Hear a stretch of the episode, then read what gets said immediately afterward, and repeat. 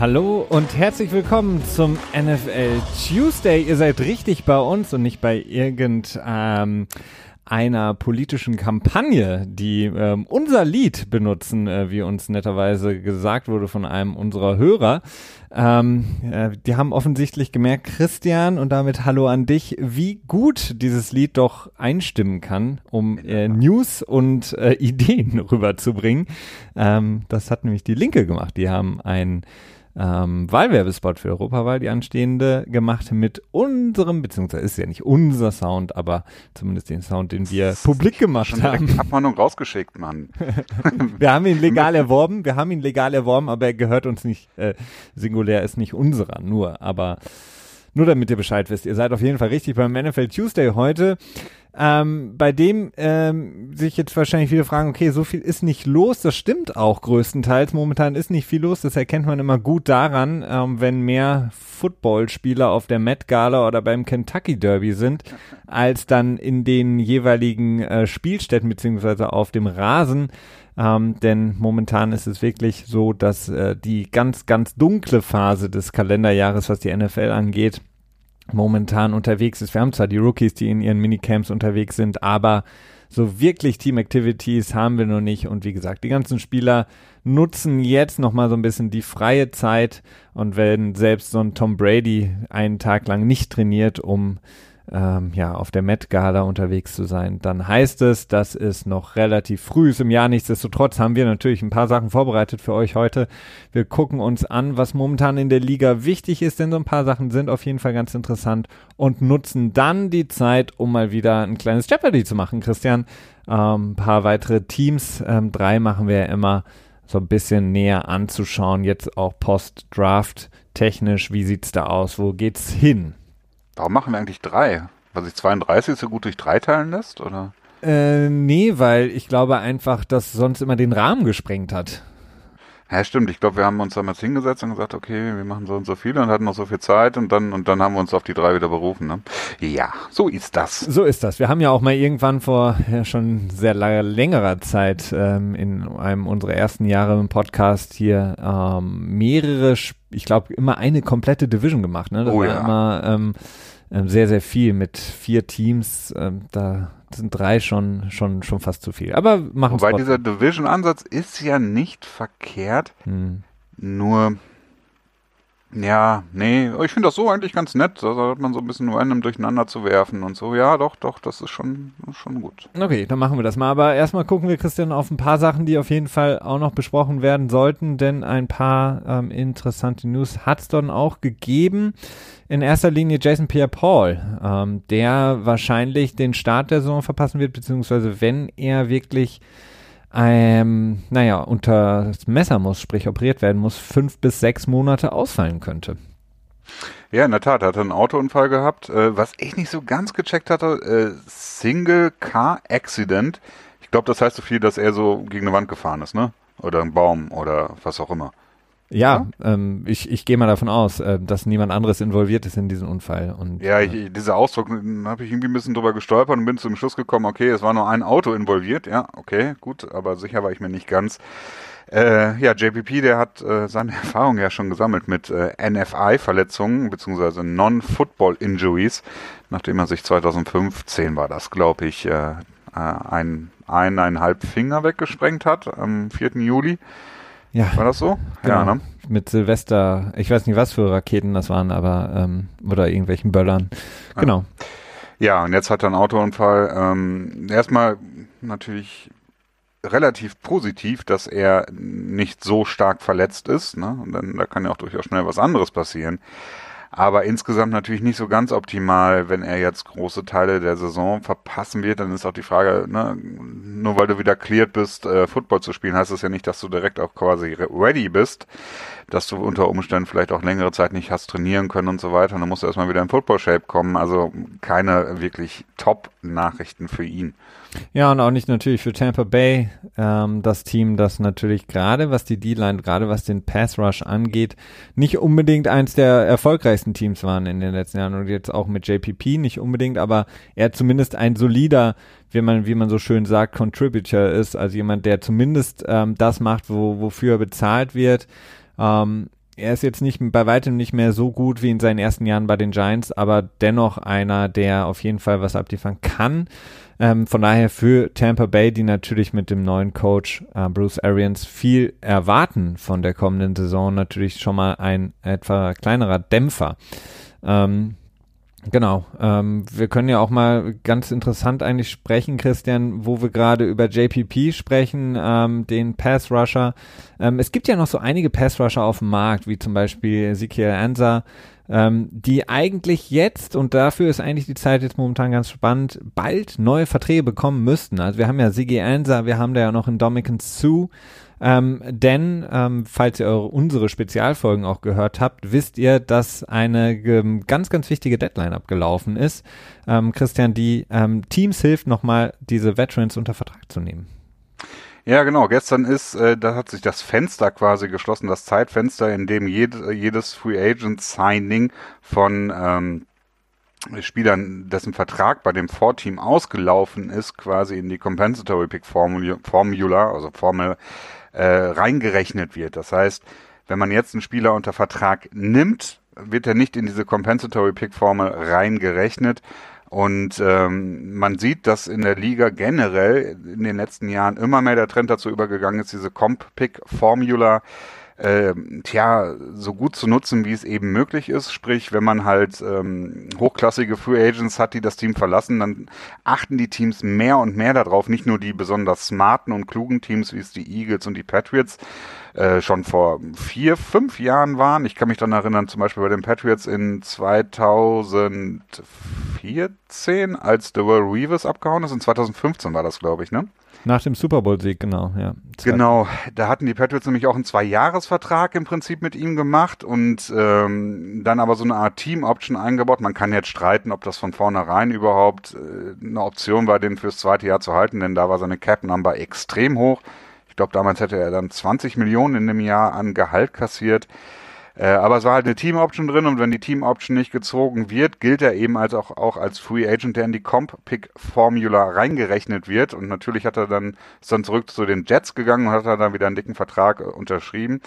Und die Patriots haben dann ihn quasi als qualifizierenden Free Agent in der Comp-Pick, mein Gott, Formel. Comp-Pick, ja, in der Comp-Pick-Formel mit reingerechnet und somit ähm, dann wahrscheinlich so einen Viertrunden-Pick, denke ich mal, als Kompensation bekommen, wenn sie dann in dem, ich weiß nicht mehr ganz genau, wie das damals gelaufen ist, aber das ist halt die Sache. Die Patriots haben wie bei so vielen Dingen damit angefangen.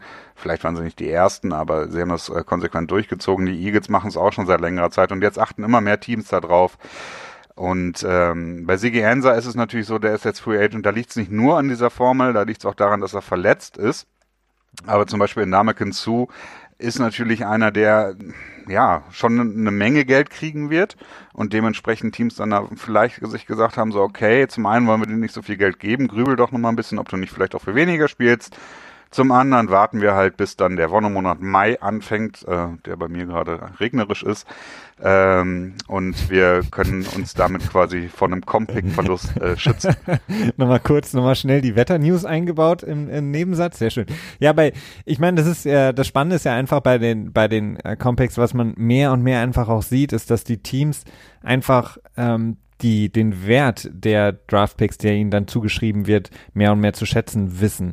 Und ähm, diese Draftpicks, die immer ja, immer wichtiger werden, je ähm, unwichtiger das Salary Cap im Grunde genommen wird, beziehungsweise bei den Teams, die einfach kein Problem damit haben, sind natürlich zusätzliche Draft-Picks und in, in, im besten Fall dann Drittrunden-Pick extrem viel wert ähm, dafür, dass man eben ähm, über diese Frist hinausgeht, beziehungsweise in dieser Formel dann nicht mehr drin ist. Das heißt, genau, Sigi Ansa kann man vielleicht sagen, ähm, zumindest wird berichtet, dass der äh, Frontrunner, also das Team mit den besten Karten momentan die Seattle Seahawks sein sollen die ja, wir hatten es berichtet vor zwei Wochen, Frank Clark ähm, vor dem Draft nach Kansas City geschifft haben ähm, würde natürlich sehr, sehr gut passen in das System. Bei Seattle würde auch, wäre auch ein logischer, äh, logisches Signing. Die Patriots selber haben, du hast sie angesprochen, jetzt ähm, einen ähm, Tackle unter Vertrag genommen, Jared Veltier, der. Veltier heißt er.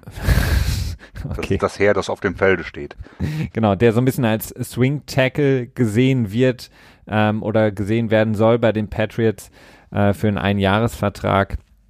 Ähm, bei den, war, war bei Arizona und anderen Teams. Also ähm, das so ein bisschen so ein klassisches Signing, nachdem eben diese Deadline abgelaufen ist.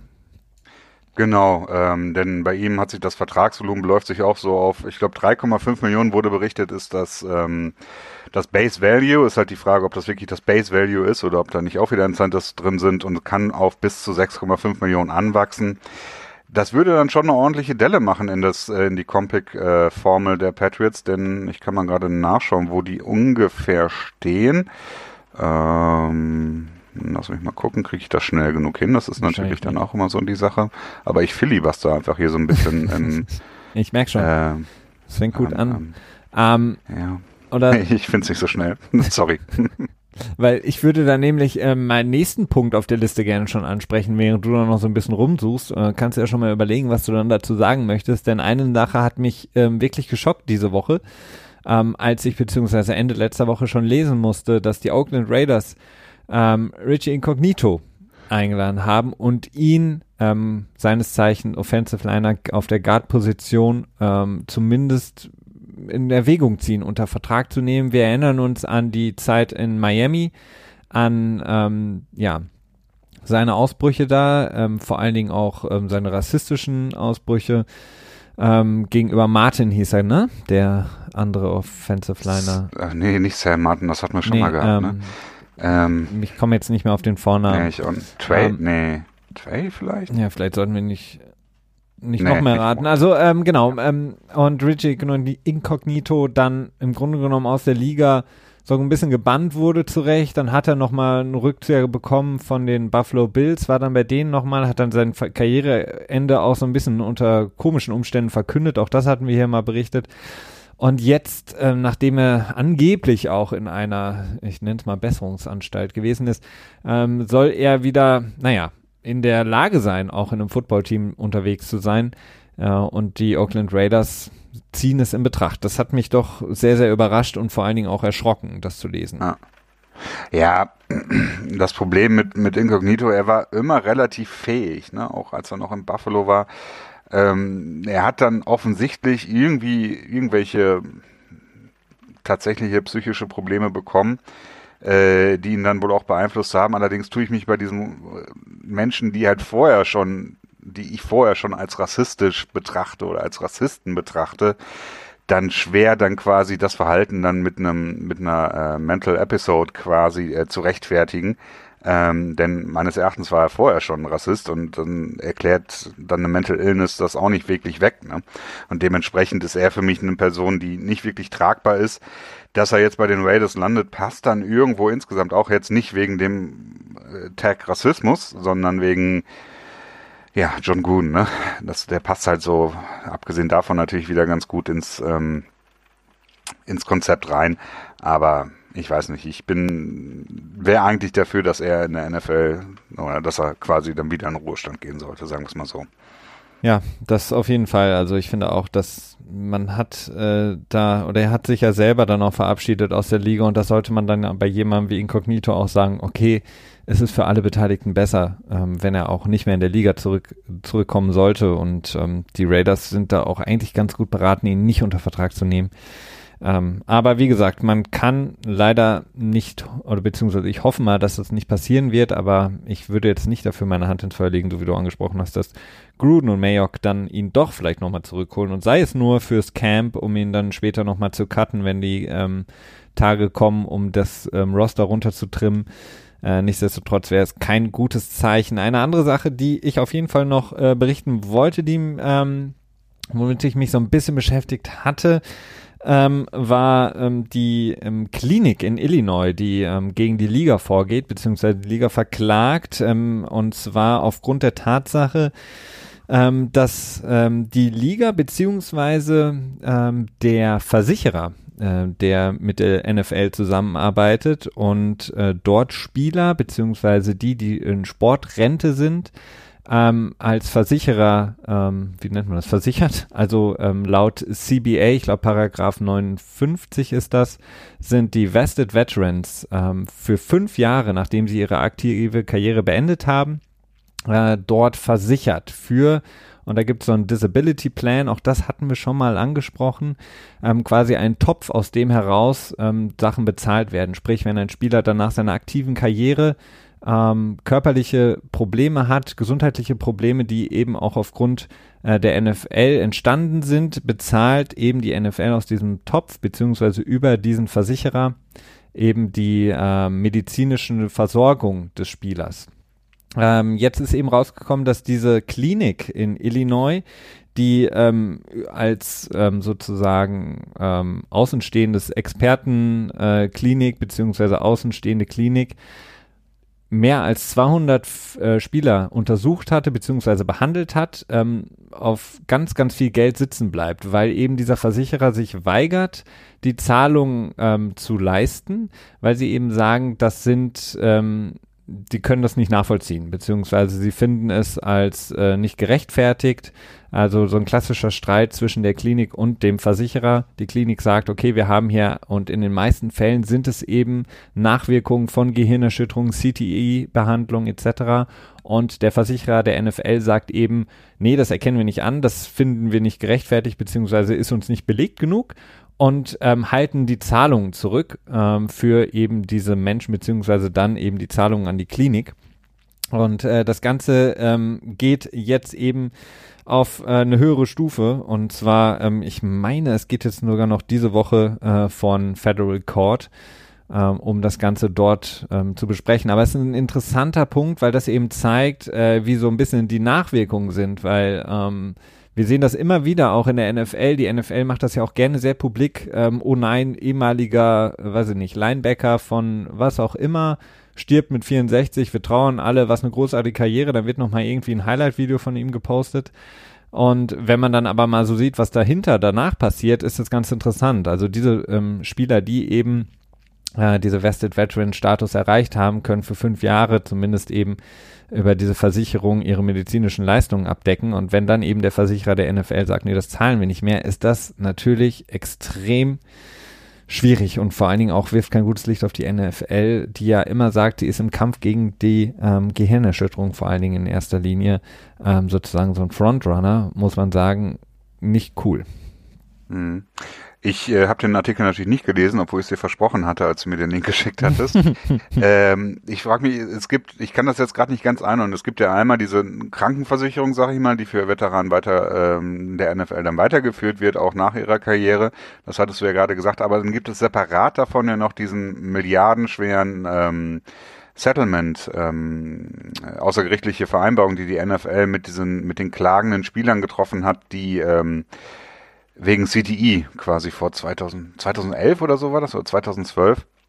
Und ähm, aus diesem Pool, aus diesem, ich glaube, auf eine Milliarde, etwas mehr als eine Milliarde wurde da, glaube ich, festgelegt, können ja auch Spieler quasi Bezüge beziehen, äh, wenn sie halt quasi auch Teil dieses, ähm, dieses Lawsuits damals waren. Und äh, ich frage mich gerade, aus welchem Topf quasi der Versicherer bezahlt wurde. Weißt du das?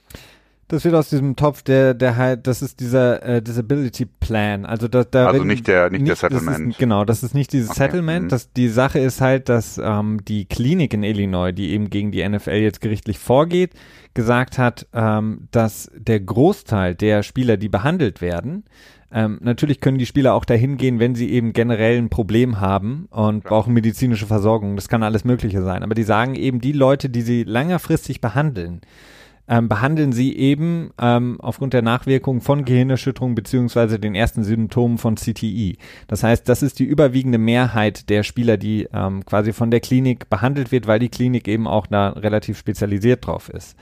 Ähm, deswegen, also ähm, es ist jetzt auch nur eine Klinik. Alle Spieler können ganz normal zu einem Arzt gehen, weil sie, ähm, keine. Ahnung, krank sind und dann wird das quasi übernommen äh, von dem Versicherer der NFL, beziehungsweise den, den die NFL da angestellt hat.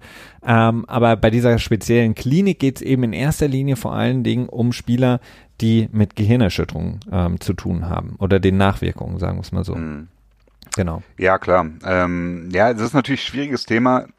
Ähm, ich will auch gar nicht so viel dazu sagen, aber gerade halt, weil CTI halt ähm, so eigentlich kaum einer noch weiß, was ist und das ist im Prinzip auch einfach noch gar nicht diagnostizierbar ist, live quasi bei lebenden Menschen, äh, ist das natürlich ein schwieriges Thema, wo ähm, ich gespannt auf das Gerichtsurteil bin, denn das wird wahrscheinlich doch äh, die Legitimität dann unter, unterstreichen, beziehungsweise dann natürlich auch wegnehmen. Ähm, Absolut, ja. Wir wissen ja auch, dass viele Krankenhäuser gerade in den USA auch sehr, sehr businessmäßig ähm, organisiert sind und da könnte das natürlich dann, da bin ich dann ein bisschen vorsichtig äh, quasi im Vorfeld zu sagen, wo der, äh, der Hase begraben ist. Das, Aber wir werden sehen. Das Problem ist halt, dass ähm, das Ganze jetzt von einem State Court äh, zu einem Federal Court geschoben wurde und was ich da jetzt gelesen habe von Juristen in Amerika, die eben darüber geschrieben haben, die haben eben gesagt, das ist nie ein gutes Zeichen für den Ankläger, sozusagen diese Klinik in Illinois, sondern eher ein gutes Zeichen für die große Firma, das große Franchise NFL, wenn es zu einem Federal Court kommt. Äh, Wäre es bei einem State Court geblieben, hätte das Krankenhaus wahrscheinlich bessere Karten gehabt. Äh, weil in der Regel eben bei so einem Federal Court dann eben lieber dann zugunsten von jemandem wie der NFL entschieden wird. Mal sehen, ob ja, das so stimmt. Ist ja naheliegend, dass wenn du auf ein höheres Level gehst, dass dann quasi das, ähm, das Level der Beweisführung quasi leicht angehoben wird. Ja. Ähm, ja. Genau, das ist auf jeden Fall eine Sache, die ich noch so mitgeben wollte. Was hat, hattest du noch was, Christian? Ich habe die Tabelle gerade hier, ich weiß aber nicht mehr, was ich nachgucken wollte. Sprich der Compaq-Form. Äh, Gut. Weißt du das noch? Nee, ich weiß es nicht mehr. Ich würde dir gerne äh, zurückspulen, aber das geht nicht, weil wir äh, live on air sind. Naja, auf jeden Fall, die Patriots haben im nächsten Jahr wieder zwei Drittrunden-Picks und zwei Sechsrunden-Picks. Ähm, passenderweise haben sie nur die schlechtesten quasi ausradiert gegenseitig. Ähm, dann ist ähm, Baltimore noch ganz gut dabei mit 3, 4 und 5. Ähm, die Giants haben einen Drittrunden-Pick und drei Siebtrunden-Picks. Die Vikings haben einen Drittrunden-Pick, einen Sechstrunden-Pick und fünf Siebtrunden-Picks. Allerdings kann man nicht mehr als vier insgesamt haben. Deswegen werden die da einige verlieren, obwohl sie dazu die Voraussetzungen erfüllen. Und die Seahawks haben 3, 4, 6 und 7. Äh, das sind so die heraushebbaren Teams, die da ganz gut agiert haben. Allerdings noch alles unter Vorbehalt, denn die Formel ist zwar relativ gut mittlerweile äh, reverse engineert worden, aber so ganz weiß man es noch nicht. Und es hängt natürlich auch immer so ein bisschen von den ähm, ähm, von den Accolades, quasi von den Preisen ab, also Pro Bowl oder sowas, die die Spieler bekommen und auch von der Playing Time, auch wenn es nur sehr, sehr wenig ist. Also es geht hauptsächlich wirklich um das ähm, durchschnittliche Jahresgehalt. Also wenn ihr da nochmal mehr zu wissen wollt, hört euch unsere Spezialfolge dazu an, die, äh, ja. Sehr ausführlich dieses Thema auf jeden Fall behandelt. Ähm, Christian, bist du bereit für ähm, NFL Jeopardy oder möchtest du vorher noch was los? Äh, lass mir gerade schauen, was haben wir denn noch? Ähm, wir haben noch den, das Kicker-Tryout bei den Bears. ja, stimmt. äh, und was habe ich noch, noch aufgeschrieben? Ja, nö, sonst eigentlich nichts mehr. Okay, dann erzähl uns doch was zum Kicker-Tryout bei den Bears. Das ist ja auch das ist eine... doch der Host hier. Nee, wieso? Ich übergebe dir die, ich übergebe es dir.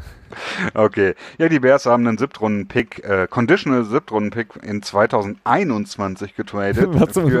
das ist ungefähr so, äh, so gut wie so gar das, nichts. Das ist ungefähr so das, das äh, letzte realistische Level vor nichts. Ja. Ein, ein bedingter Siebtrunden-Pick in 2021 für Eddie Pinero.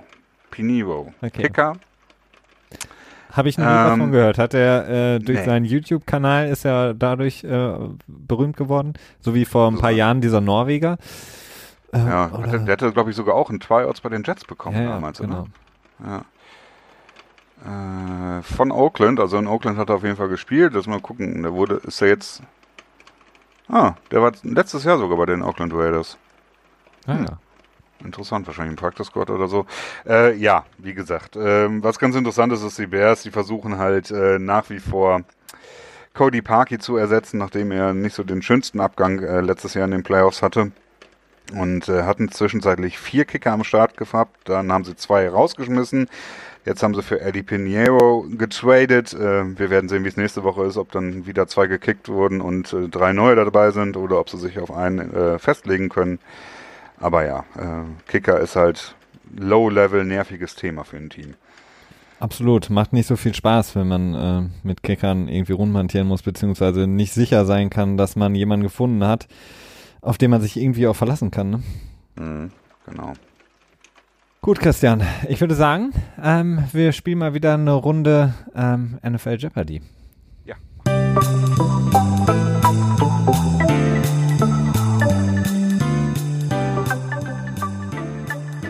Auch heute wieder mit ähm, drei Teams, Christian. Du hast mal wieder die Qual der Wahl. Du wählst aus der NFC, aus der AFC ähm, eine Division ähm, 1 bis 100 bis 400 und dann schauen wir, was sich dahinter verbirgt und dann äh, geht's los. Ähm, ich starte, ich habe mir nämlich meinen ersten Pick, habe ich mir jetzt gerade bei der Musik überlegt. AFC South äh, 300 bitte. AFC South 300 für alle, die es zum ersten Mal hören. Ähm, dann gibt es erstmal, wie es bei Jeopardy immer der Fall ist, eine Antwort und Christian muss die Frage dazu finden. Ähm, okay, FC South 300. Ähm, bei Ihnen war der Stadion eigene Pool lange Zeit beliebter als der eigene Quarterback. Äh, Der Stadion eigene Pool war beliebter als der eigene Quarterback. ach so, bei der Person. Nee, bei dem Team, das wir suchen. Ach so. Äh, das Stadion eigene Pool. Hm? Ach, come on, ey, das ist so schwer nicht. Tu, nee, ich komme jetzt. Ich komme nur auf. Ja, überleg doch mal, jetzt überleg doch mal, wie viele Teams in der AFC South Ach, haben hab- wohl einen Stadion eigenen Pool? Ich hab, ich war gerade die ganze Zeit in der, äh, in der, ähm, in der ähm, NFC South. Aber du hast doch gesagt. AFC Und ich habe jetzt gerade an Jacksonville gedacht, aber habe gedacht, hä? Ne? Ja, dann ist es wahrscheinlich Jacksonville. Oh Gott, ja. Brain lag, sorry. Ja, es ist Jacksonville. Herzlichen Glückwunsch. Ähm, Ja. sprechen wir über die Jacksonville Jaguars. Äh, regnet bei dir? Duval. Regnet es bei dir rein oder? Äh, Nee. okay, gut, ist noch alles Ich safe. sitze direkt unterm Fenster. Okay, alles klar. Ähm, Jacksonville, Jaguars, ja. Ähm, interessant eigentlich. Relativ, abgesehen von, äh, finde ich, Nick Foles, kommt mir relativ wenig in den Sinn bei den Jacksonville Jaguars, was da ähm, jetzt, wenn wir mal uns die Free Agency angucken, das, was passiert ist, war natürlich auch ein riesen Need, aber ansonsten sehr, sehr still gewesen. Ja, Jacksonville letztes Jahr massiv enttäuscht, würde ich mal sagen. Ähm, Mhm. Ich weiß nicht mehr, was wir gesagt hatten, aber ich hatte auch mit mehr bei ihnen gerechnet. Ist natürlich problematisch, wenn die Defense einen, so einen leichten Schritt zurückgeht im Vergleich zum Vorjahr und die Offense, ähm, naja. Ja, auch einen großen Schritt zurück geht die Defense in meinen Augen. Ja, ich hatte irgendwie das Gefühl, dass das Jacksonville irgendwie im Laufe der Saison einfach komplett einge, eingebrochen ist und so und die, in die Koffer gepackt hat und ähm, gesagt hat, okay, schauen wir mal, was im nächsten Jahr geht, wenn Bortles nicht mehr am Start ist. Äh, wurde dann auch in Woche 11, glaube ich, gebencht oder in Woche 12. Ja. Ähm, insofern, ja, Jacksonville enttäuschendes Team. Die, der Ausblick, ich, ich tue mich auch ein bisschen schwer damit. Ich mag Nick Foles unheimlich gerne. Ich finde, das einfach eine unheimlich schöne Story und dann nebenbei von dem, was ich von ihm mitbekomme, ist auch wirklich ein sehr sympathischer Typ.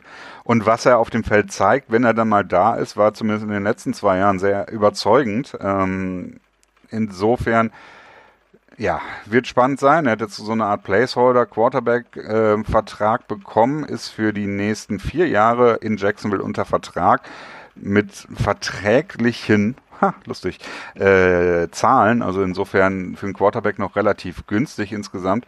Aber das Team, ja, in der Wide Receiver Position meines Erachtens nicht so wirklich stark verbessert. Überhaupt nicht. Ähm, Moncrief, der, der schlechtere der beiden, würde ich jetzt mal so sagen, ist auch weg. Und Didi Westbrook hat sich eigentlich als relativ solide herausgestellt, allerdings ähm, nicht als Number One Wide Receiver. Oder würdest du mir da widersprechen? Na, ich denke mal, dass ähm, Marquis Lee ähm, vielleicht, ähm, wenn er, ja, könnte eigentlich, er, müsste eigentlich der, der, der Frontrunner sein, weil er in dem System jetzt auch mit am längsten dabei ist. Ähm, ich denke mir eigentlich, dass er der Go-To-Guy sein müsste. Jetzt haben sie auch noch Chris Conley von, von Kansas City ähm, geholt, da, dafür natürlich aber auch Moncrief verloren, äh, wie du sagtest. Und ja, ähm, Didi Westbrook. Also es, es ist okay, aber vom, vom äh, Wide Receiver Talent her ähm, nicht unbedingt das, was man sich natürlich erhofft oder was sich auch wahrscheinlich Nick Foles wünschen würde. Viel, viel schlimmer sehe ich noch im Grunde genommen die Situation auf der, ähm, die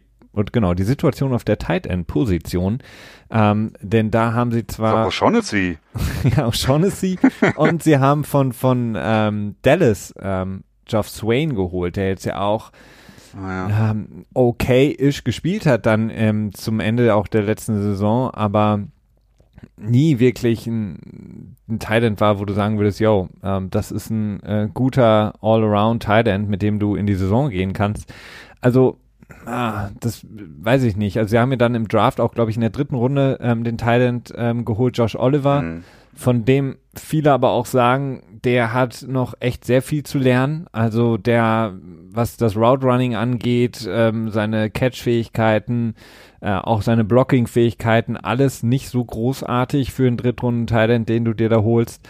Ähm, naja, also was Nick Foles angeht, es wird nicht unbedingt leicht sein. Ähm, in der, auf der O-Line haben sie viel ähm, Depth ähm, geholt, also sehr viele Spieler ins Team geholt, die so ein bisschen die Verletzungsprobleme vom letzten Jahr äh, wahrscheinlich so ein bisschen kaschieren sollen oder können. Aber ja, mit Javan Taylor, ne, der auch wirklich einer der Top äh, Prospects im Draft war, jetzt als, als Rookie geholt. Ein ziemlicher Value-Pick. Äh, letztes Jahr Norwell.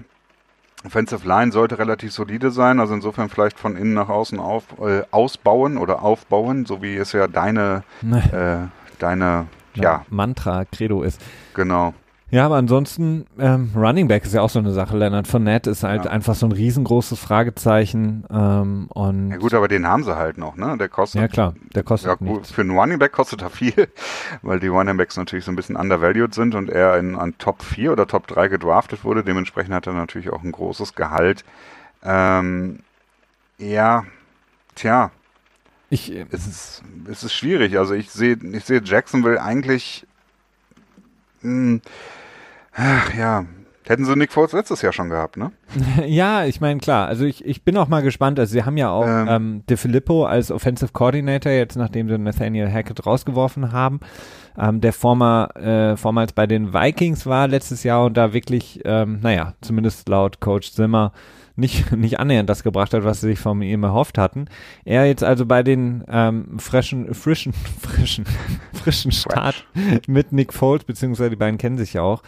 Ähm, die, da bin ich gespannt. Also das, das muss besser werden. Bei der Defense bin ich, gehe ich ganz, ganz stark davon aus. Gut, das habe ich letztes Jahr auch gesagt, aber ich gehe ganz stark davon aus, dass Jacksonville in der Defense besser werden wird, weil ja.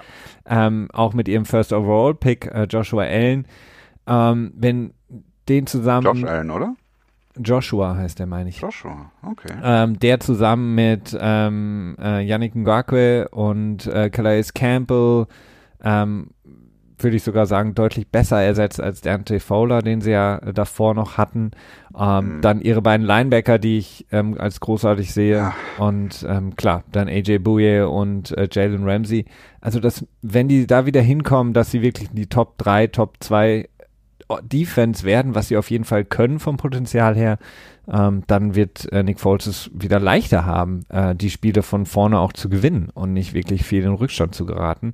Ähm, nichtsdestotrotz, das, was Nick Foles in den letzten Jahren gewohnt war an O-Line-Play und vor allen Dingen auch Receiver- und Tight-End-Play, das findet er hier halt nicht vor. Hier hat er keinen ähm, äh, Zach Ertz oder so, ne? Mhm.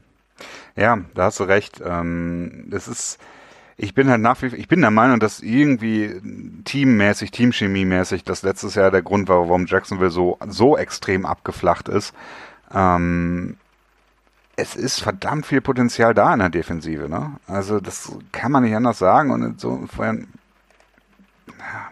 Was, was, was denkst du denn? Also glaubst du denn, die Teamchemie ist jetzt schon besser? Ähm, ich meine, wir haben über Tom Coughlin gesprochen, der sich über Jalen Ramsey geäußert hatte. Äh, wir haben Leonard von Nett, die Sache, die ja jetzt auch nicht, glaube ich, begraben ist, das Ganze. Ähm, ich glaube. Aber die Sache noch mit Ngakwe, aber ja. das war, war anders gelagert, ne? Da war er erst ein Fan gegenüber ausgerastet, aber weil genau. er rassistisch beleidigt ja. wurde. Ne? Ja, so war das. Ah, ja, keine Ahnung. Es ist ein bisschen make it or break it in Jacksonville, denn Jacksonville ist quasi gerade auch ziemlich äh, constrained, was das Cap angeht. Die sind ähm, sowohl dieses Jahr mit 14 Millionen jetzt noch passabel unterwegs, aber nächstes Jahr derzeit sogar im Minus. Ähm, mhm. Tja, ich könnte mir gut vorstellen, dass es jetzt wirklich so eine Make it or break it hier ist, also mit dem, mit dem Core quasi jetzt nochmal durchzustarten. Äh, Nick Foles zu sagen, okay, jetzt reißt man eine Runde, ansonsten wird es schwierig und man macht vielleicht, startet vielleicht ein Rebuild. Äh, nächstes Jahr soll ja gerade die Quarterback-Klasse auch wieder deutlich besser sein, die in dem Draft neu durchstarten wird. Insofern, ja, aber ich, ich traue dem Team schon was zu, muss ich sagen. Also das, das tue ich schon, auch wenn sie vielleicht in der stärksten Division in der ganzen Liga äh, sich befinden, oder? Findest du? Möglicherweise. Also Houston, Indy, Tennessee. Tennessee in Anführungsstrichen, aber Indy, von denen ich sehr viel halte, Houston, die auch massiv viel Potenzial haben, wenn ähm, ja, gut. äh, Fuller von seiner Verletzung zurückkommt. Also Und wenn sie Bill O'Brien vielleicht irgendwann mal austauschen, dann ja. also, ähm, jein. Also äh, Houston für mich nicht. Ähm, Tennessee, das, da denkt man vor jeder Saison, und das habe ich jetzt die Ja. letzten drei, vier Jahre immer gedacht, oh, Tennessee so könnte wie die Chargers, ne? Ja, na, nee, die Chargers haben deutlich mehr äh, Tiefe und Stärke, aber Tennessee ist so ein, so ein Team, da sage ich jedes Jahr, oh ja, das könnte so ein bisschen so der X-Faktor sein. Dieses Ja, Jahr, aber das die, sage ich jedes Jahr für, für, für die Chargers. ja, du sagst es auch von den Lions, du sagst es auch von Ne, die Lions mag ich nur gerne. Achso, ja, okay. Nee, ich glaube, ich glaube bei weitem nicht, dass das die stärkste Division ist. Ähm, ich glaube, dass es eine interessante Division auf jeden Fall ist. Ähm, und ich glaube, dass Nick Foles, beziehungsweise ich hoffe, dass er ähm, in einem ähm, guten Umfeld da auch drin sein wird, weil ich, ich, ich stelle es mir schwierig vor mit Tom Coughlin, ich stelle es mir schwierig vor ähm, mit einigen Spielern da, ich weiß es nicht. Also für Nick Foles hoffe ich, dass es funktioniert, weil ich ihn irgendwie mag. Aber ähm, man hat, was seine Karriere angeht, auch gesehen, er spielt halt verdammt gut, wenn er ein absolutes Vertrauen genießt und wenn er auch vor allen Dingen in einem System unterwegs ist, das zu ihm passt, im Sinne von ähm, Teamchemie und drumherum alles. Ähm, weil in den Jahren, in denen es überhaupt nicht funktioniert hat, ähm, wo das Team durcheinander gewürfelt war, wo irgendwie keine Chemie, keine Idee dahinter war, da war Nick Foles auch nicht gut. Und ähm, ja, ich bin gespannt. Aber ist auch alles kein Problem. Wenn es mit Nick Foles in diesem Jahr nicht klappen sollte, äh, Eli Manning wird ja nächstes Jahr Free Agent, dann, dann gibt's endlich die äh, von uns häufig proklamierte Zusammenkunft von, äh, oder Wiederzusammenkunft von ähm, Eli Manning und Tom äh. Tom Coughlin. Genau. Okay, Christian, was sagst du? Was ist dein Tipp für die Jacksonville Jaguars Jetzt für die kommende das schon Saison? wieder, ne? Jetzt machen wir das schon wieder. Okay, rausnehmen? wir können, ja, okay. okay, wir, wir machen keinen Record, sondern ähm, äh, wir sagen einfach, ich sage, Playoffs, yay or nay, oder? ja, ich weiß nicht. Ja, doch, okay, machen wir. Playoffs, yeah or nay. Ich sag yay. Mm, na, nee, ich sag nee, nee. Okay. Ich glaube Wildcard. Ich glaube, Indy gewinnt die Division und äh, Jacksonville schließt als Zweiter ab, aber ähm, äh, mit einem sehr, sehr guten Rekord. Was hast du denn für einen Houston-Hate? Interessant. Es ist kein demnächst mal- Houston Hate, das ist einfach nur, dass ich das Team, dass ich äh, dem Head Coach äh, nichts, nicht wirklich was zutraue, weil der seit Jahren mit verdammt viel Talent überhaupt nichts auf die Kette kriegt. Und Ja, der hat aber auch nie einen Quarterback. ja, Also okay. jetzt kürzlich. Es ist, ja, naja, also finde ich nicht. Und Fitzy. Ja. ähm, und ähm, Tennessee, hm, und nee, Houston ist halt, für mich bei, bei Houston fehlt es halt einfach in der, in der Defense und in der Offense auch. Also die O-Line ist nicht gut, aber gut, das können wir drüber sprechen, wenn wir immer über Houston sprechen. Ja, bestimmt. Und äh, das gerade Backfield ist halt auch nicht gut. Genau, also ich sag, ähm, ja, Jacksonville äh, Playoffs. Du sagst nein. Ist schwierig, aber ich sag nee. Okay.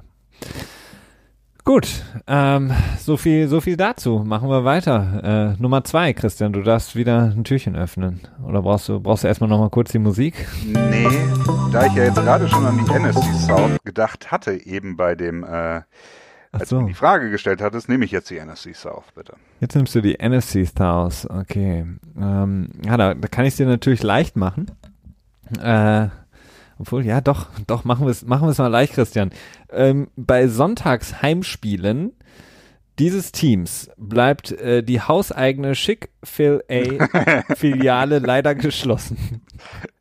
Äh, befindet sich die Chick-fil-A äh, äh, Filiale zufälligerweise im Mercedes-Benz Stadium, das vor kurzem eröffnet wurde. Könnte sein, ich weiß es nicht, die ist ja mal zu. Ja, es dürften die Atlanta Falcons sein. Korrekt, ja, die Atlanta Falcons. Ja, da wird auch mal relativ viel Wind drum gemacht, ne? Um, ähm, Ja, Das ist total, also ich weiß es nicht. Also für alle, die ähm, das vielleicht nicht äh, wissen, äh, das ist eine Fastfood-Kette in Amerika, äh, ähnlich wie, ich glaube, die machen auch nur äh, so Hühnchenkram, ne? also Kentucky Fried Chicken mäßig. genau. Ja. Aber die, deren ähm, äh, ewig seit Bestehen hat, haben die Filialen sonntags geschlossen von Chick-fil-A. So, Wahrscheinlich irgendwie was mit, mit äh, Glaube, ne? oder? Wer weiß. Also generell haben die Filialen dieses Fast, dieser Fastfood-Kette sonntags immer geschlossen. Das Lustige ist jetzt, jetzt eröffnen sie eine eigene große Filiale in dem äh, neuen Stadion in Atlanta Und die meisten der Spiele finden nun mal sonntags statt. Also klar, du hast mal ein Thursday Night Game in der Hoffnung, dass es zu Hause ist, mal ein Monday Night Game. Aber ansonsten hast du spielst halt sonntags und da sind die Filia äh, ist die Filiale immer zu im Stadion. Ja, es ist dann natürlich Werbung, ne? Äh, ja, geil. Mein, Was eine gute Werbung, wenn du so, so die hungrigen Fans an der geschlossenen Filiale im Stadion vorbeilaufen. es gibt keine schlechte PR, Felix. Achso, okay. Sprechen wir über die Atlanta Falcons, Christian. ähm, wenn Über ich an die Atlanta, Atlanta Chick-fil-A's. Wenn ich, an, wenn ich an Atlanta denke, das, was du gerade eben eingeworfen hast, ähm, die, du hattest die, den, den Cab Room angesprochen bei den Jacksonville Jaguars, der sieht bei den Falcons noch deutlich schlimmer aus. Ich glaube, die haben unter drei Millionen in diesem Jahr ähm, und ähm, haben auch, glaube ich, deshalb in diesem, ja, ja, in der Free Agency vor allen Dingen so gut wie gar nichts gemacht, beziehungsweise waren extrem leise oder ganz, ganz billige Sachen, äh, wenn man das mal so sagen darf, über Spieler ins Hause geholt. Viel mehr haben sie dafür getan auf der ähm, Seite der Coordinator, sprich der Trainer, denn sie haben ja ähm, zwei ehemalige Head Coaches direkt ins Boot geholt mit äh, Dirk Kötter, der wird Offensive Coordinator und löst den erfolglosen Sarkisian ab. Da, der war ja vorher bei den Bucks. Ähm, dann haben sie äh, Mike Mularkey geholt, der ja bei Tennessee Titans war, bevor Mike Rabel kam. Er wird jetzt Titans Coach. Zwei, wie ich finde, sehr, sehr gute Signings. Ähm, vor allen Dingen bei Mularkey, glaube ich, verdammt gut. Dann haben sie noch Bob Sutton geholt, der ähm, ja seinen Hut nehmen musste nach der Niederlage der Kansas City Chiefs, wo er äh, Defensive Coordinator war und er ist jetzt Senior Assistant, was auch immer das bedeutet, aber auf jeden Fall relativ clever ähm, die, die Signings auf den Coordinator bzw. Coaches Positions von den Falcons. Senior Assistant ist im Prinzip nichts anderes als, du bist bei dem Team quasi noch angestellt, in Anführungsstrichen nur freigestellt, bekommst also noch Gehalt. Hast du nicht Bock bei uns äh, quasi im Saft zu bleiben? Nicht, dass du irgendwie aus dem Rhythmus des Footballlebens rauskommst. Du kriegst bei uns auch kein Gehalt, aber ähm, vielleicht kannst du ja so ein unbezahltes Praktikum machen und dann vielleicht übernehmen wir dich ja am Ende. Das ist ungefähr das, was Senior Assistant ist. Genau. Die Frage ist dann halt immer, inwieweit dürfen sie oder wie weit können ja. sie Gameplanning etc. Ähm, mit äh, dabei sein. Ich glaube, äh, er soll die Defensive Snaps auch Core, also Desen äh, Defensive Coordinator de facto auch sein, beziehungsweise eben auch ähm, ja, die Spielzüge angeben. Wie weit? Keine Ahnung. Auf jeden Fall generell, was ich meinte, ist eben clever gelöst, das Ganze. Ähm, und da hat sich ähm, haben sich die Falcons auf jeden Fall sehr viel Knowledge, also Kenntnis äh, und Erfahrung ins Haus geholt. Was, Brain Power.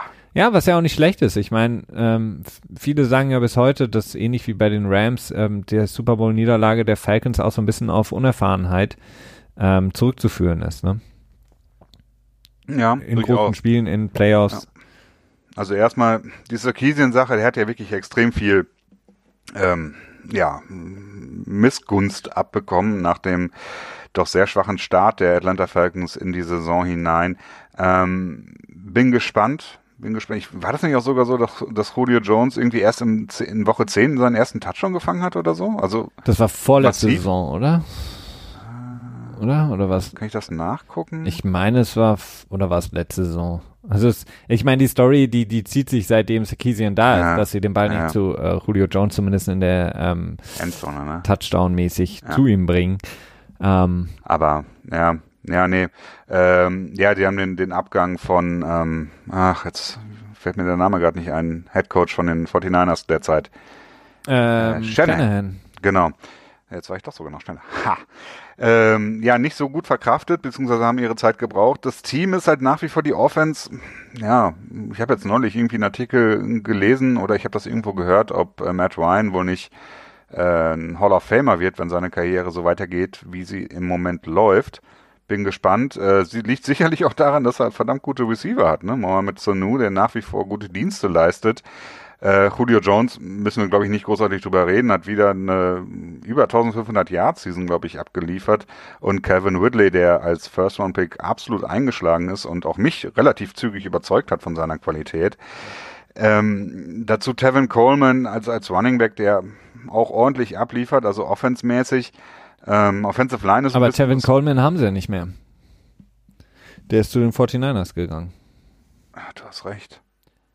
Ich, ich verwechsel den. Ah, ja, ja, ja. Also Tevin Coleman, genau, der ist zu den, zu den 49ers gegangen. Danke für die Korrektur, auch wenn es mir Zwei Jahresvertrag, glaube ich. Ah. Das muss nicht sein, das kann passieren.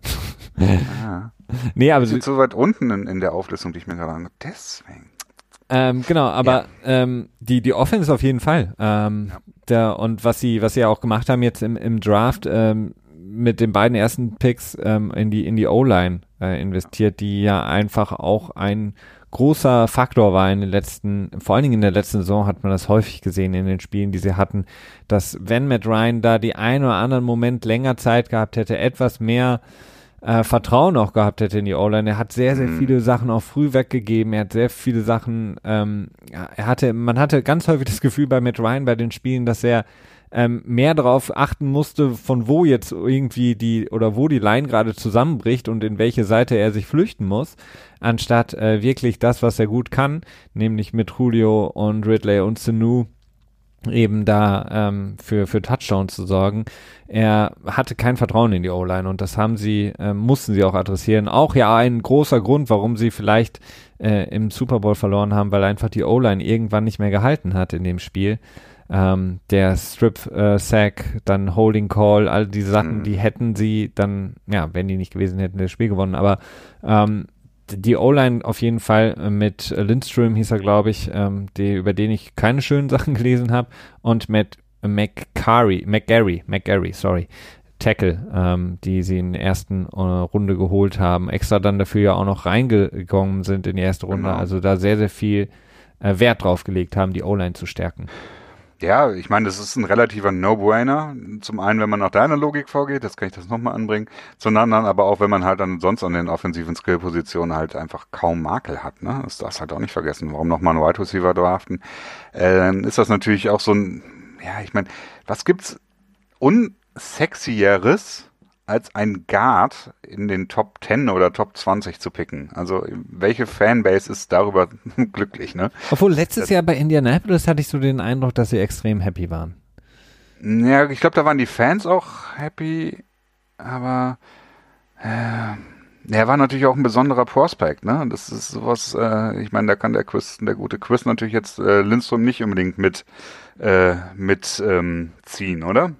Nee, wahrscheinlich nicht. Also Quentin Nelson wurde ja im Vorfeld ja auch schon irgendwie als bester Guard des, des, äh, der Dekade oder so äh, ungefähr. Hat auch nicht enttäuscht ne? in seiner ersten Nee, hat er auch nicht, das stimmt. das stimmt. Ähm, dann ist es nochmal was anderes, wenn du halt im Vorfeld so aufgebauscht wirst. Ansonsten so ein Guard irgendwie, das ist ja noch schlimmer als Tackle im Prinzip, oder? Was so jetzt äh, die, den, den Appeal angeht. Nee, ich finde Tackle noch irgendwie, ähm, irgendwie ein bisschen cooler, muss ich sagen. Ja, ja, meine ich ja. Achso, ja. Also okay. Tackle ist cooler als Guard, ja. Ja, so fast, fast nee. so gut wie ein Longsnapper.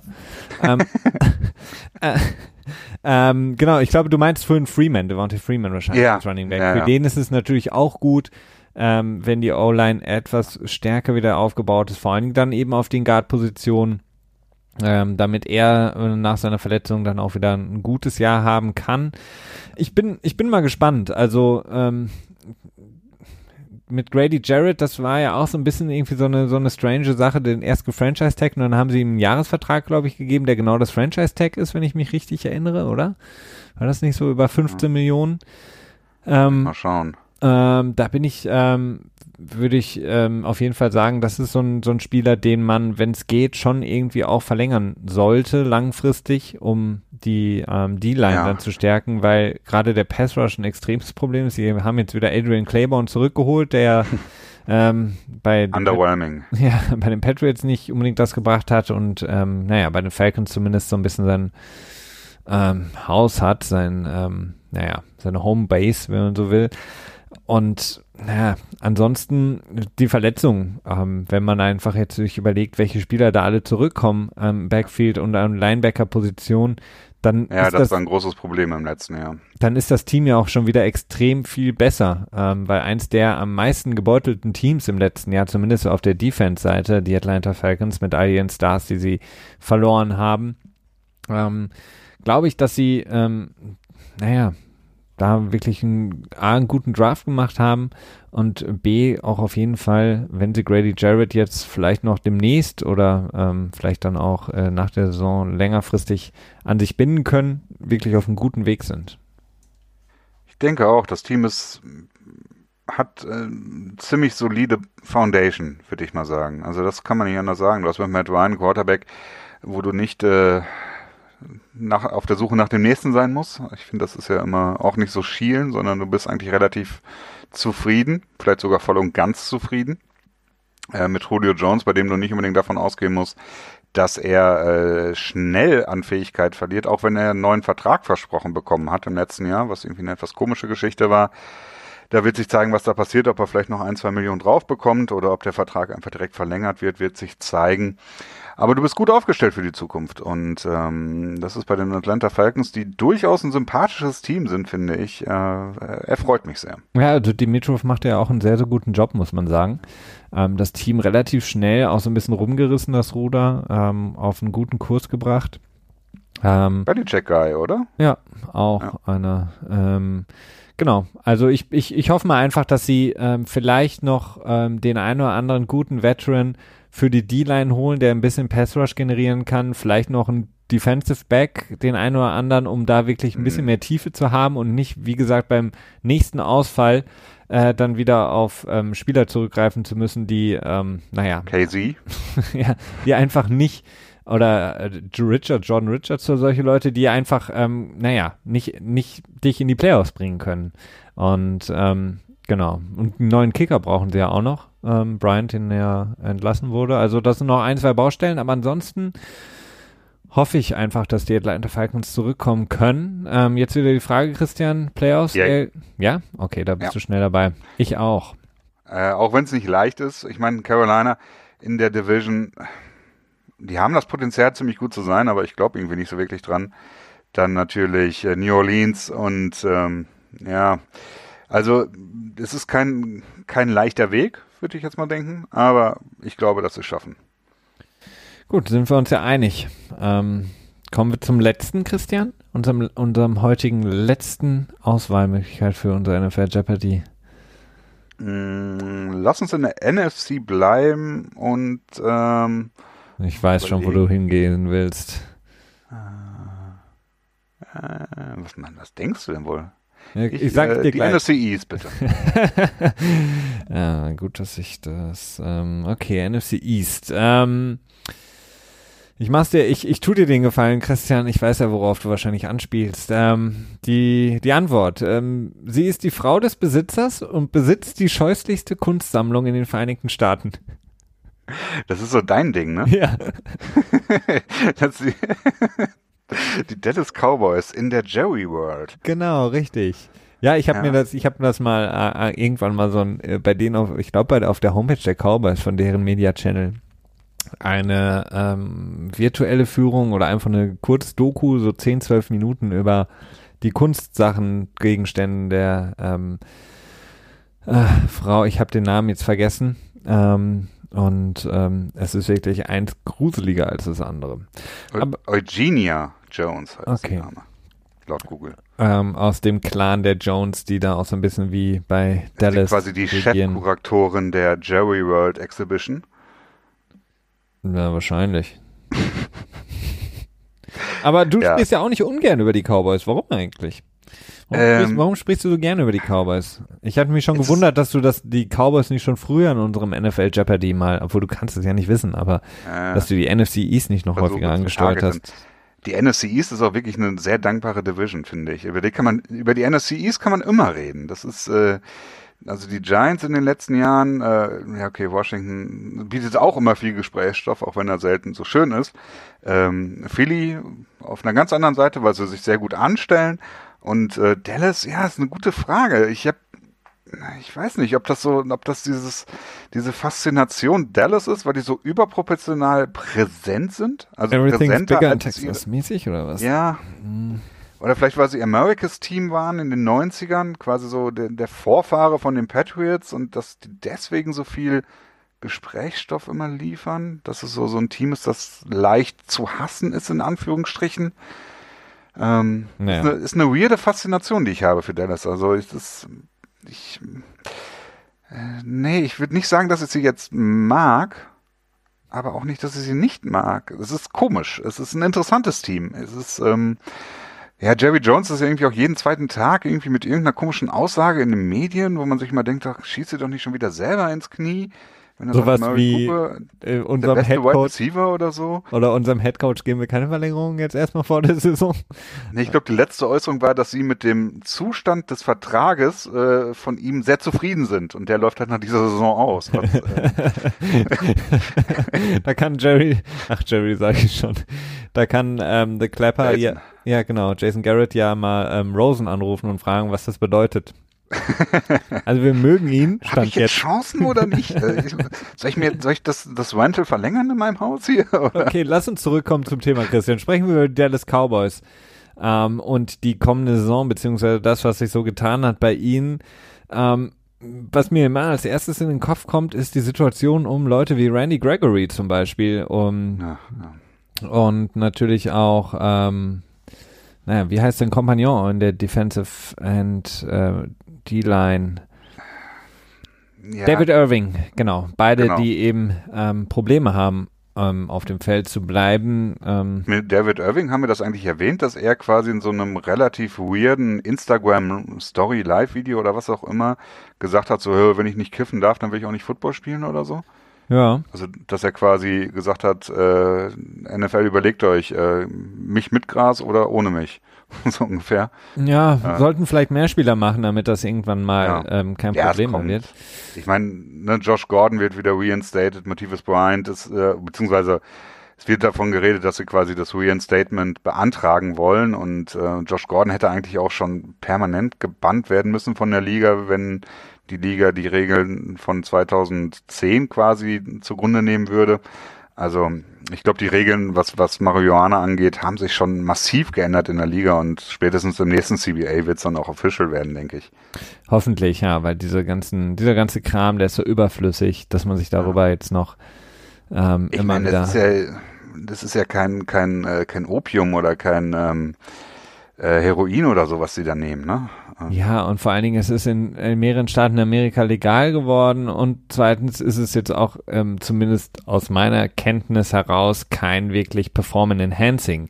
Also es ist kein Doping im Sinne von du steigerst deine Leistung, sondern wenn man passiv, ne? Also dadurch, ja. dass es halt so scheinbar oder nach laut vielen Studien ja so so ein gutes Schmerzmittel ist, wenn du weniger Schmerzen hast, ne, auch in der Recreational Phase, also jetzt unter der Woche meinetwegen zum Beispiel, bist du natürlich auch dann noch wieder in der Lage, mehr abzuliefern später. So. Ja, wobei, aber, aber, es ist nicht annähernd so krass wie äh, diese krassen Painkiller, die die Leute eigentlich, weil da kümmert sich ja keiner drum. Es ist allen Leuten scheißegal, was die ähm, Spieler für Medikamente nehmen müssen, die ähm, äh, wirklich, wirklich sehr, sehr starke Nebenwirkungen und auch Spätschäden äh, verursachen können, ähm, um eben fit zu sein für das nächste Spiel.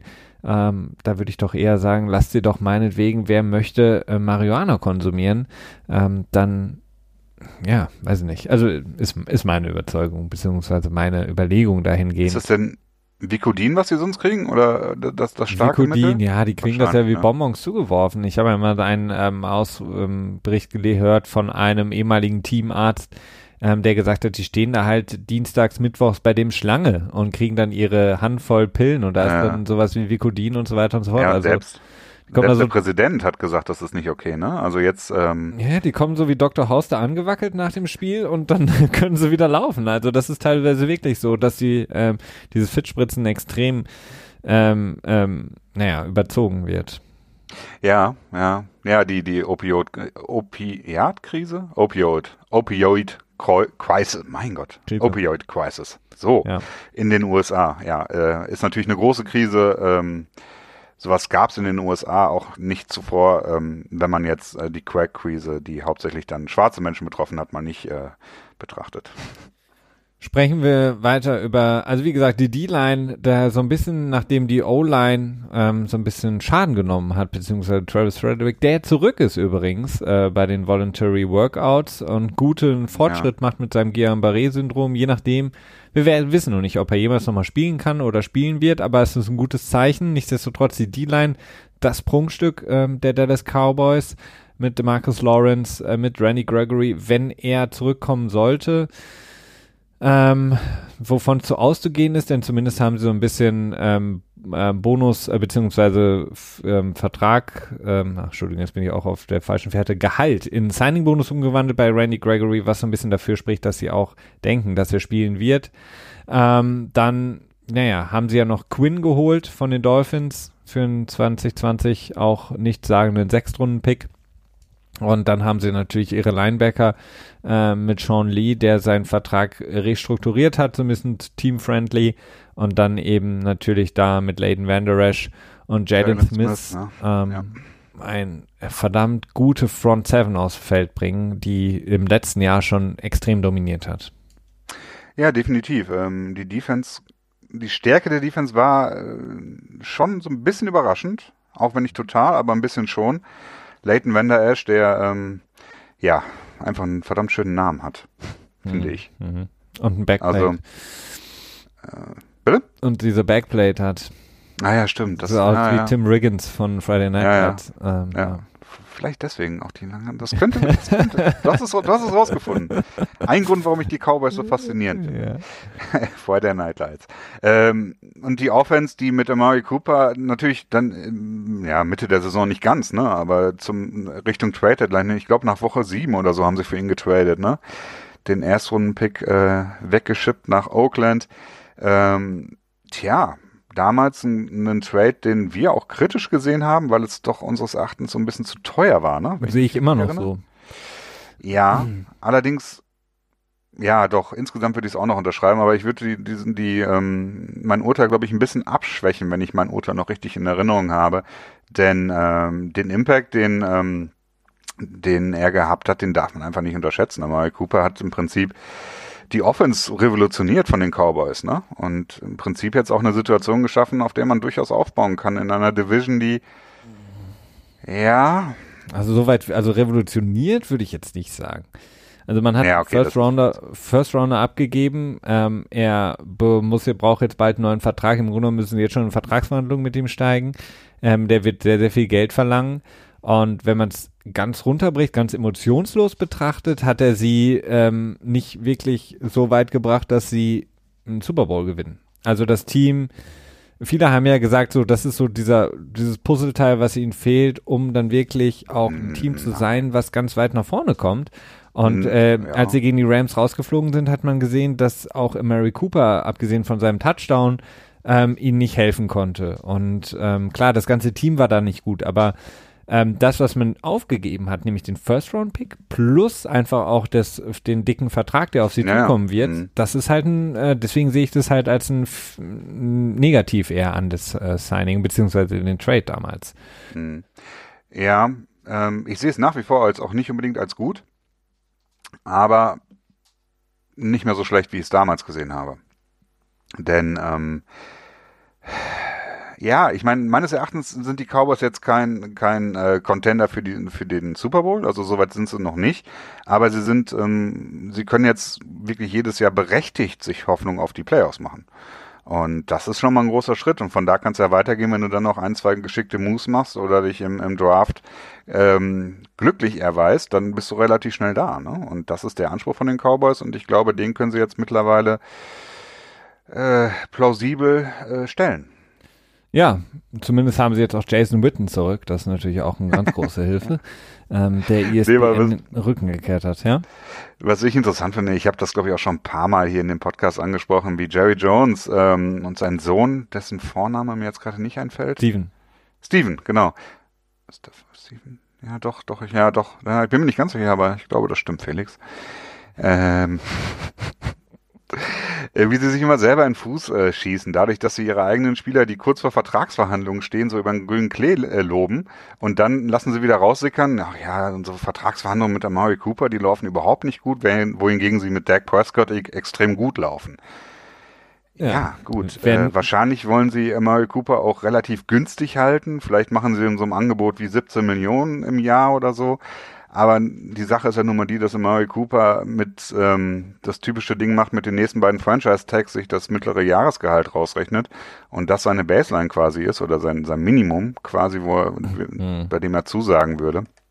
Insofern, für die Cowboys steht einiges an ähm, Verhandlungen an. Dak Prescott, da könnte es ein bisschen leichter sein, denn er hat in seinem Leben noch nicht so viel Geld verdient, also verhältnismäßig. Ich glaube, so um die vier Millionen hat er bis jetzt verdient, weil er halt so ein niedriger, niedriger Draft-Pick war.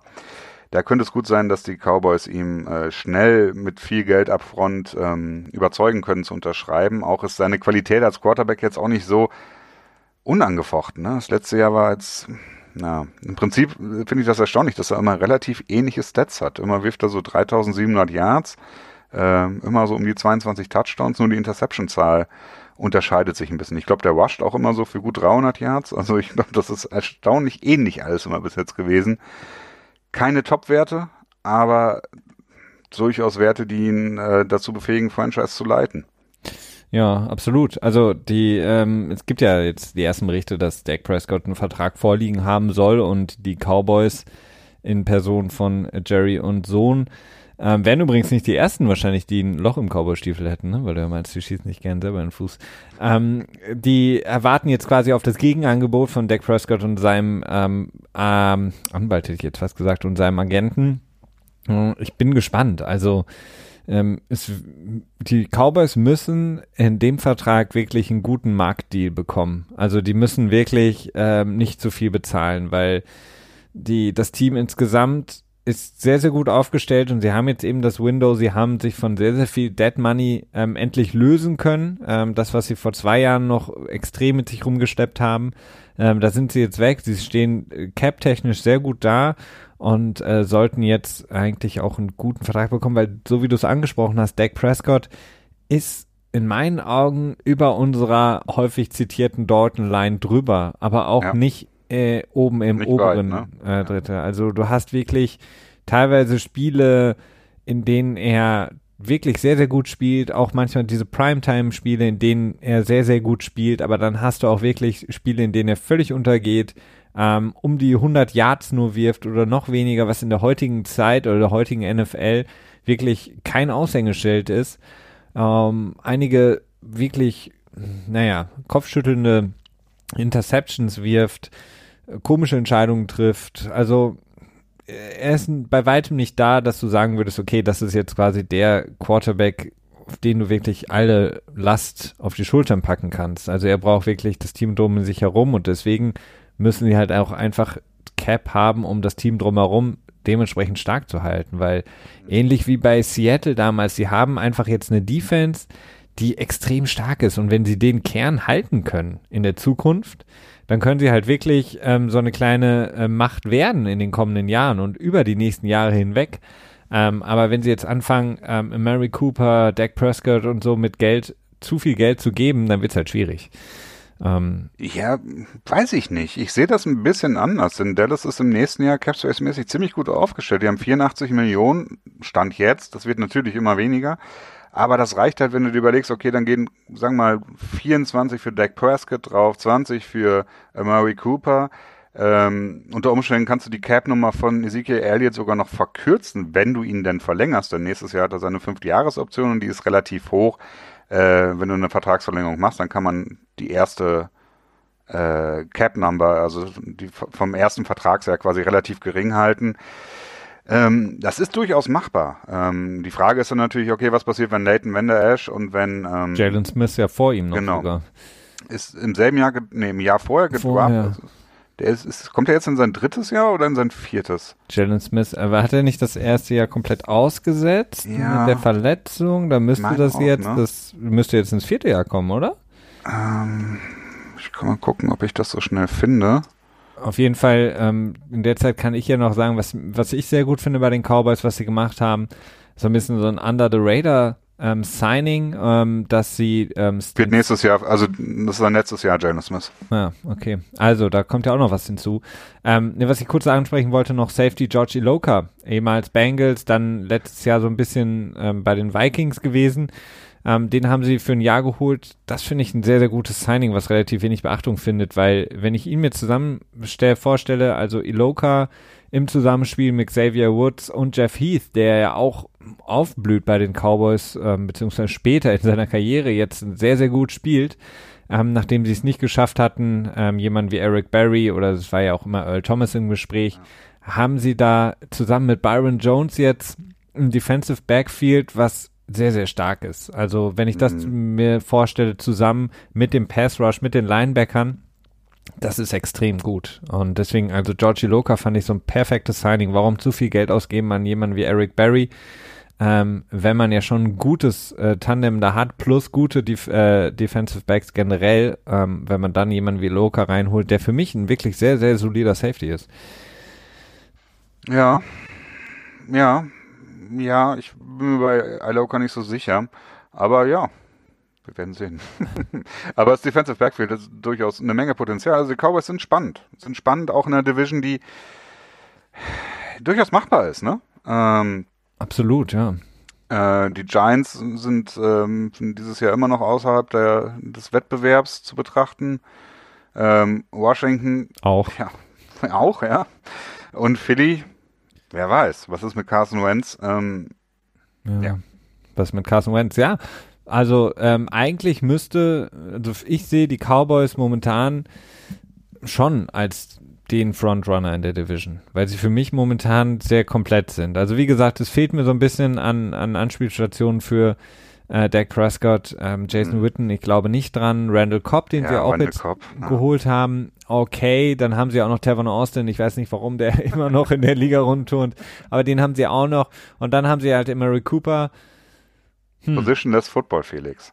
Ja, also da, da müssten sie eigentlich ja noch den einen oder anderen Wide Receiver oder Tight End gerne. Also es zieht sich jetzt durch die Teams, die wir heute besprochen Das haben. ist halt auch die Frage, wenn du halt mit Zeke Elliott einen der besten, einer Top 3 Running Backs der Liga hast und eine verdammt starke O-Line, die auch gut fürs Laufblocken äh, befähigt ist, wie sinnvoll ist es dann, wenn du schon Amari Cooper hast, dem du dann äh, viel Geld, ähm, viel, viel Geld für ihn ausgegeben hast, wie sinnvoll ist es dann noch mehr Geld für Wide Receiver auszugeben, wenn du quasi schon, naja, ich will nicht sagen one first, aber äh, zumindest relativ one committed bist, ist dann irgendwann die Frage des Sinns, noch viel Geld in Wide Receiver reinzustecken, wenn du sie gar nicht so viel nutzt.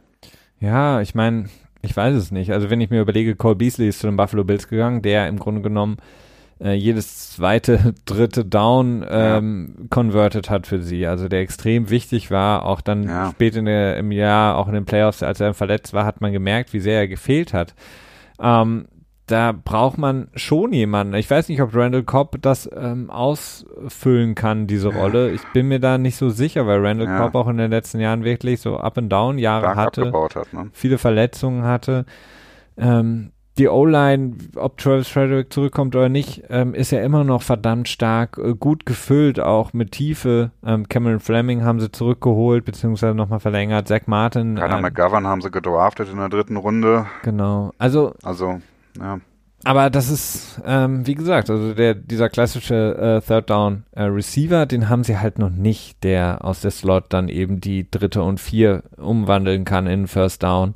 Das war, was Cole Beasley eben am, am laufenden Band gemacht hat. Ähm, ansonsten, ja, okay. Also, wir können lange drüber reden, Christian. Playoffs, yay or nay? Yay. Ja, sehe ich genauso. Gut, dann haben wir uns noch einmal unterschieden in unserer Meinung, oder? Ja, bei was denn? Bei Jacksonville, ne? Ach ja, stimmt. Oder- Du sagst, Jacksonville kommt nicht in die Playoffs. Das ist interessant. Ja, hast du gesagt. Ich habe gesagt, die kommen in die Playoffs. Stimmt. Ja, ja, du, so war das. du hältst ja viel auf Houston. Ah, von daher Noch. noch. Wir haben noch vier Monate. Ich kann noch ein paar Mal meine Meinung ändern zu den Teams jeweils. Nee, nee das geht nicht. Das, jetzt, das wird gleich veröffentlicht und dann äh, kannst du es nicht mehr ändern, Christian. Dann steht's fest. Okay. Soweit, so gut. Ähm, ich danke dir. Oder, oder möchtest du noch ein kleines Bonbon uns mitgeben? Du hast ja, ich hatte noch irgendwas, aber ich habe es mir es leider entfallen jetzt. Tut mir leid. Mm, Nee, nee, nee, nichts Richtiges. Des Nee. Bryant wird er nochmal unter, Vertrag genommen, nachdem er jetzt seine Videos gepostet hat, Christian? Kurzes Warte, Update hab ich noch. gar nicht gesehen. Ja, ein paar. das Bryant ist schwierig, das Timing, ne? Der hat sich Ende des Jahres ähm, das ähm, Achillessehne hatte sich gerissen, oder? Vertue ich mich. Ja. Ja. Ist es schwierig. Also wenn er irgendwo unter Vertrag genommen wird, dann wird er natürlich wenig Geld kriegen und sehr, sehr wahrscheinlich das Jahr auch auf der Pub beginnen, denke ich mal. Also der wird nicht zu Beginn der Saison fertig sein, oder? er sah sehr gut aus, seine Videos, die er gepostet hat. Ja, gut. Das heißt ja nichts. Ja, ne? doch. Ich bin, ich glaube da voll dran. Also wenn jemand ein Instagram-Video postet, dann Ist der für also mich ich würde sagen, ready? in neun von zehn Fällen ist, ist ein Spieler wie Des Bryant, also dieses Kalibers, wenn er in einer NFL war und eine ähnliche letzten zwei Jahre durchlaufen hat, ist er dann. Also das ist, ähm, ich, ich will ihm nicht alles abschreiben, aber ich, äh, ich habe keine großen Hoffnungen mehr für ihn. Ich glaube, das X wird er nicht mehr so hoch, nicht mehr so häufig hochwerfen können. Okay, das waren jetzt traurige Worte zum Abschluss. Äh, ich danke dir, Christian, wie immer. Ich danke euch allen fürs Hören. Wir hören uns dann in der kommenden Woche wieder.